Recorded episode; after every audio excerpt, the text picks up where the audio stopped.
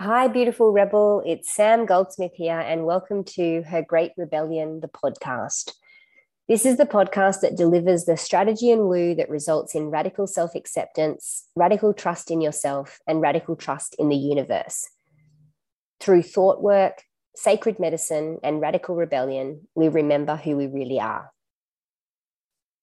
As we spend time here together every week, I'm going to ask you to take a few moments to breathe together before we begin. This is a sacred action that has radically transformed my life in so many ways. And it's the way that I choose to start all of the work that I do with people. Generally, we're so busy, we're running around from here to there, trying to fit so much in and trying to fit in more and more and more that we often forget to breathe. You might notice it now if you give your body a quick scan or just let your intuition take you to a certain place in your body that feels tight or restricted. As I'm talking, I can feel it in and around my own shoulder joint and across my shoulder blade. If I follow that a little bit more, I can feel that restriction actually moves into my belly.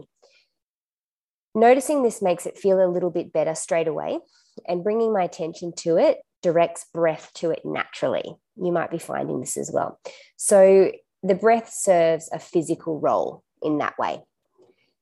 The breath also serves as an entry point to sacredness. And I'm going to share more with you about embracing sacredness on future episodes. You can also read it, read more about it in my book, uh, Her Great Rebellion. But for now, let's just recognize that our breath and breathing together in this way when we meet is an entry point into a sacred dimension. It's a moment to remember and to recognize ourselves as sacred to open up sacred listening, to open up sacred hearing, and to open up sacred feeling and sacred understanding within us. So, wherever you are right now, let's just breathe together for a few moments. If you're listening in a place where you can close your eyes, then that's great. But if you're in your car or you're walking your dog or you've got this playing on your headphones, just give some attention to a few conscious breaths. However, you do it is fine. Okay, so let's breathe in through our nose and then gently and easily out of our open mouths. So in through our nose, gently and easily out of our open mouths. Breathing with an easy, natural rhythm and allowing our body to find that rhythm. So, allowing some breaths to be deeper and some more shallow. Understanding that as we do this, we're gently recalibrating our body and our breath to ease. And as we do this, let's remember to connect to our hearts, connecting to the energy that we feel around the area of our physical heart And as we breathe there, let's give the heart permission to travel to the mind and to gently quieten it down. Let's allow that quietness now to move over the top of your physical head and run down the entire length of your body.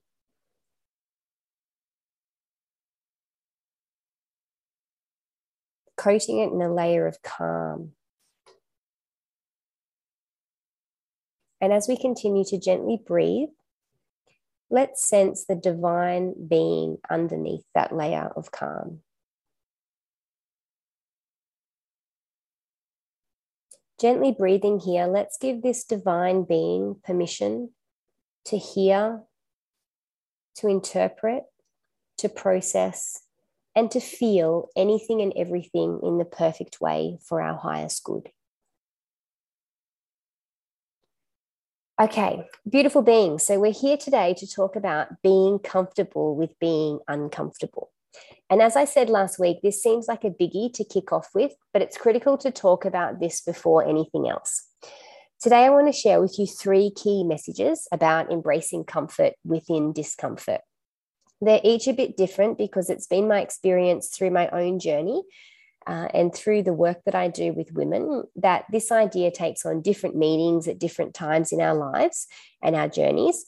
And what I want to finish on today is a sacred reference point for all of that that I hope will help.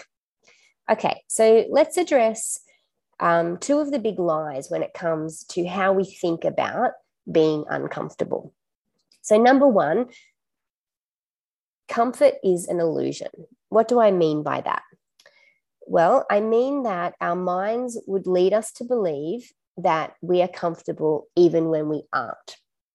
How so? So, for example, we have a job that pays really well, but secretly we've got a dream in our heart to have our own business or to launch a passion project.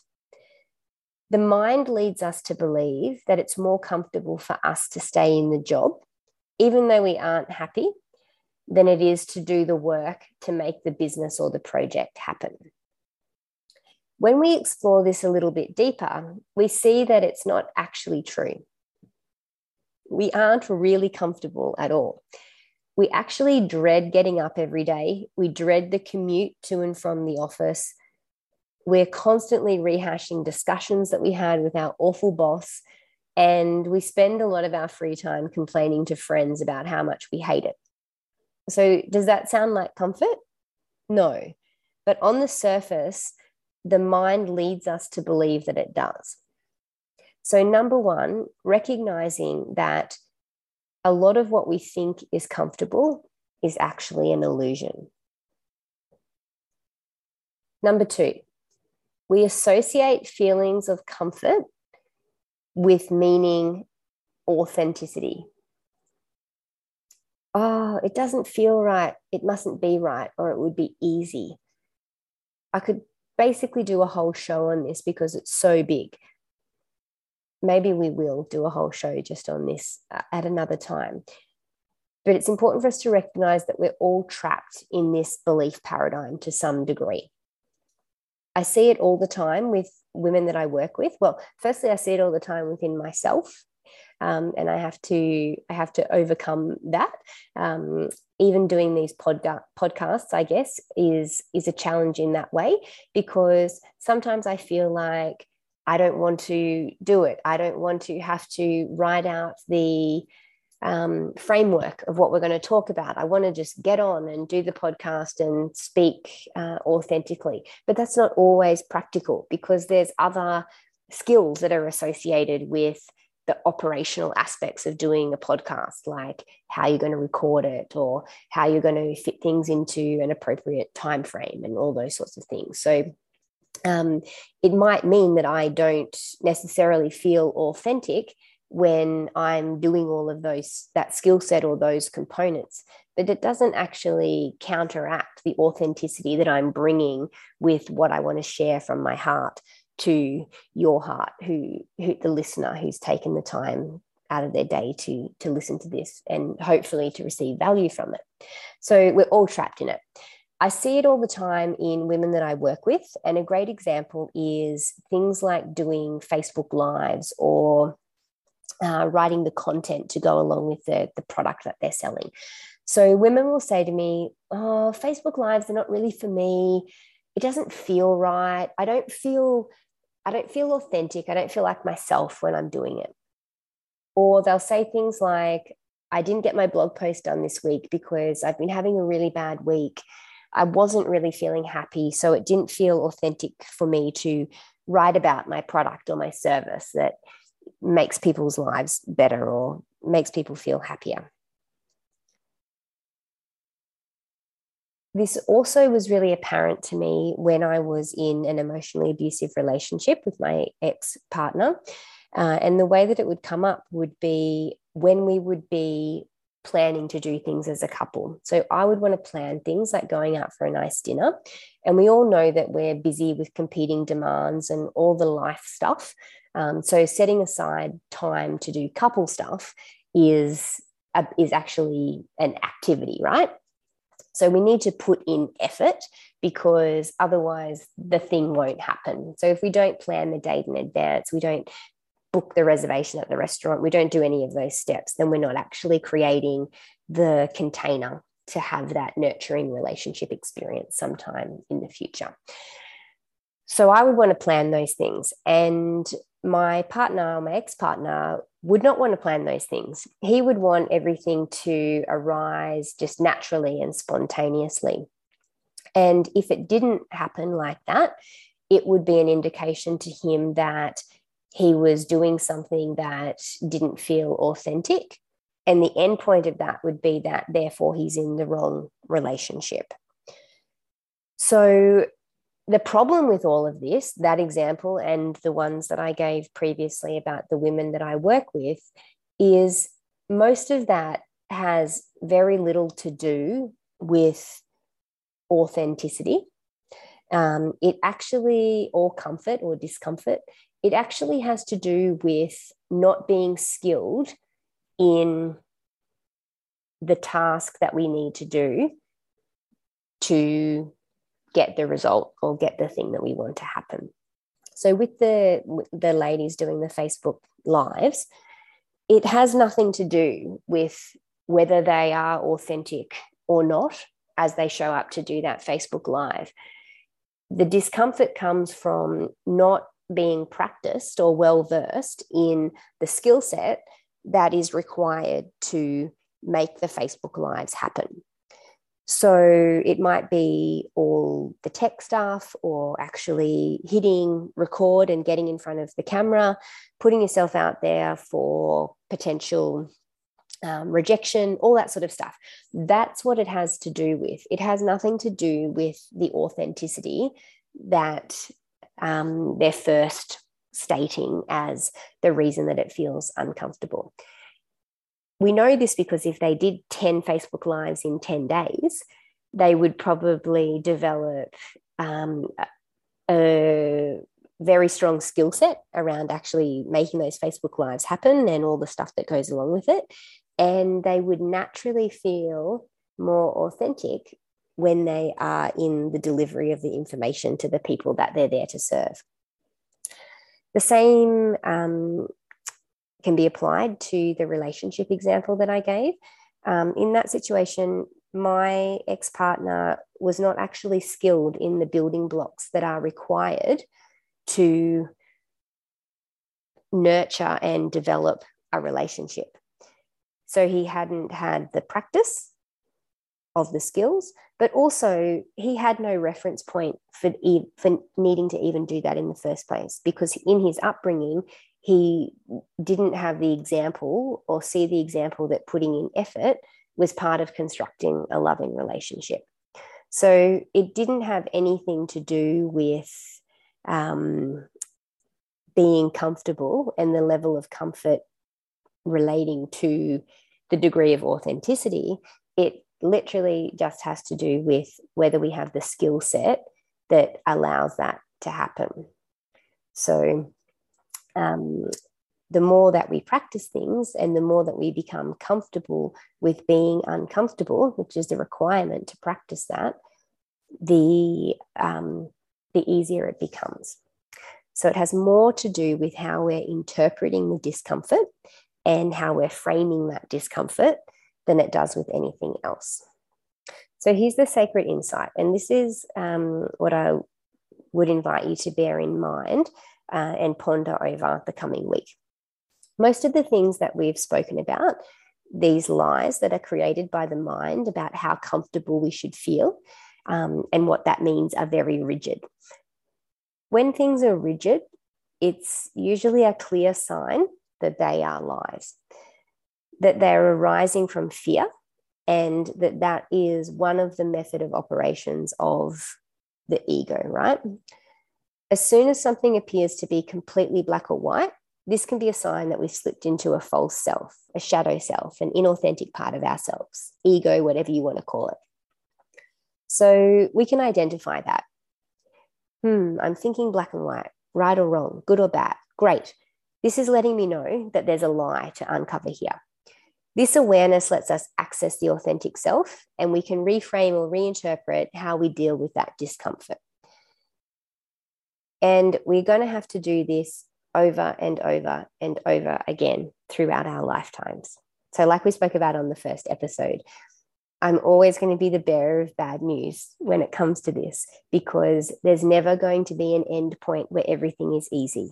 There's never going to be an end point where everything in life is perfect and nothing's going wrong.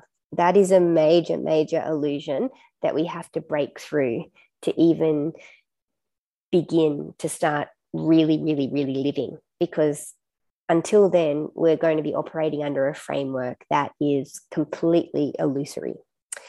All right. So the human brain is primed to seek pleasure and avoid pain. Most of us will do more to escape or to avoid the pain than we will ever do to experience the pleasure. This explains why we get stopped so easily in the pursuit of our goals. It feels better to avoid the painful thing now, for example, not going to the networking event or staying up all night to do study than it does to miss out on the pleasurable thing later, e.g., the, pay, the bigger pay, uh, paycheck or whatever it is. But that is an illusion. The truth is that the study would lead to the paycheck, which would lead to the early retirement, more time with the kids, the big trip, having the baby, whatever it is that you really desire. So let's just fully demystify and dissolve this big lie right now, this big illusion right from the beginning. By choosing to be okay with being uncomfortable. It helps to remember two things as we practice this.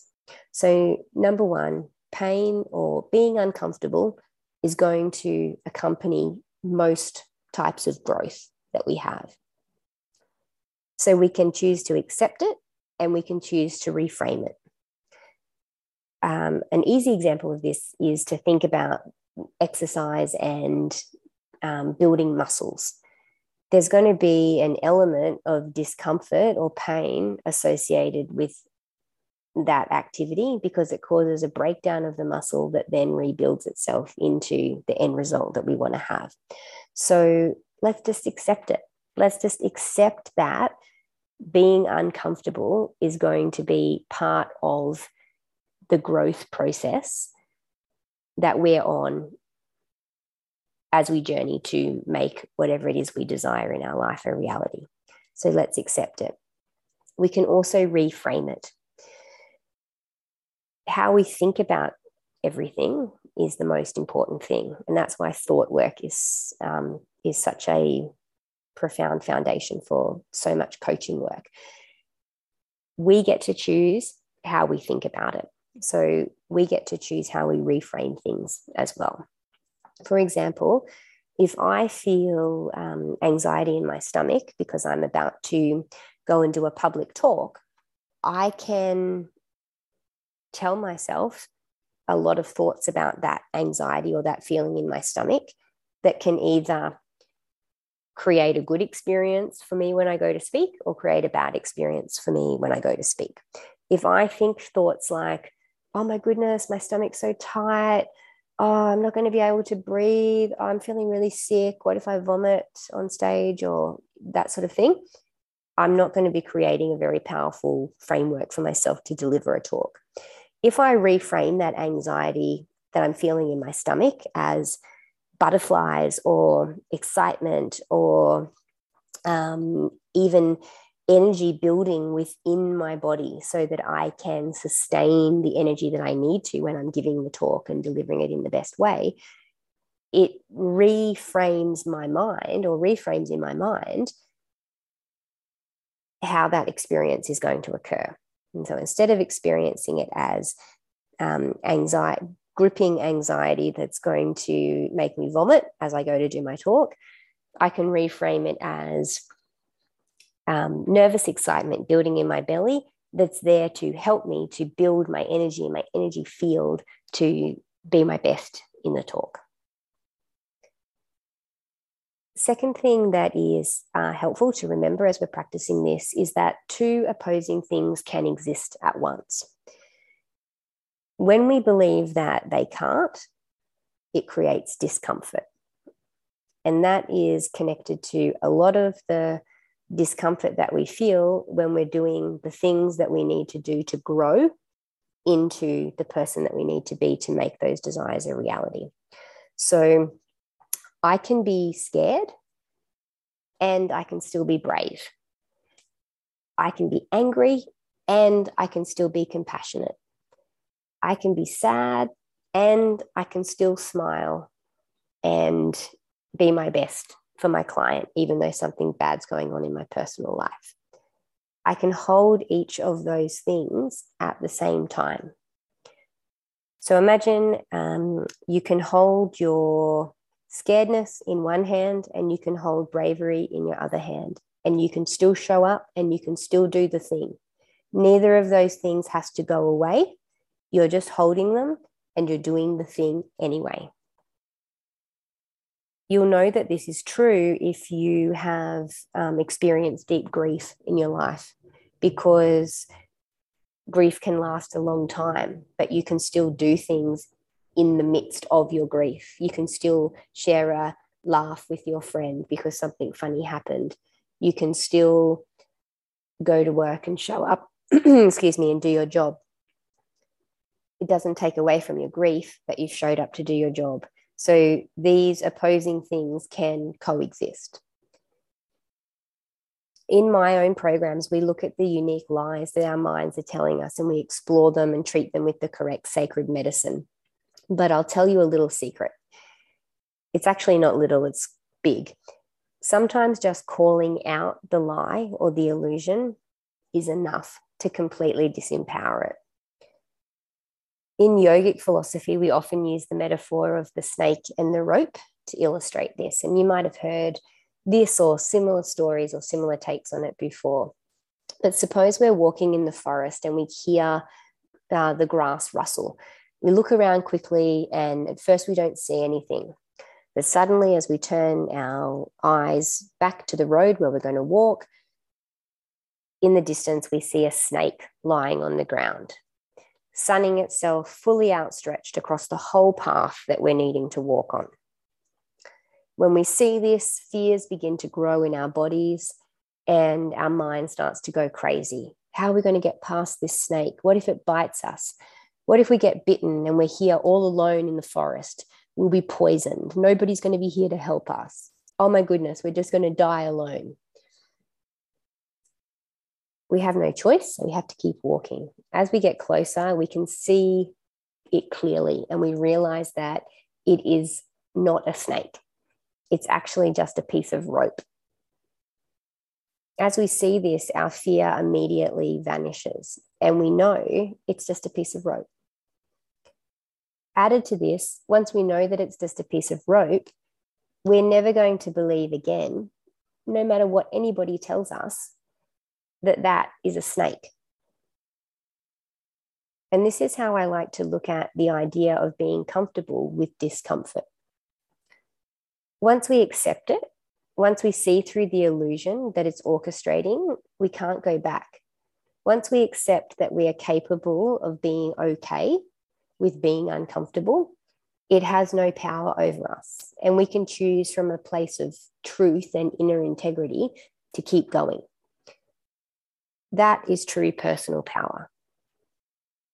Can you see now why we need to get this at the very beginning? Otherwise, it's a fundamental lie that will just run the whole entire show.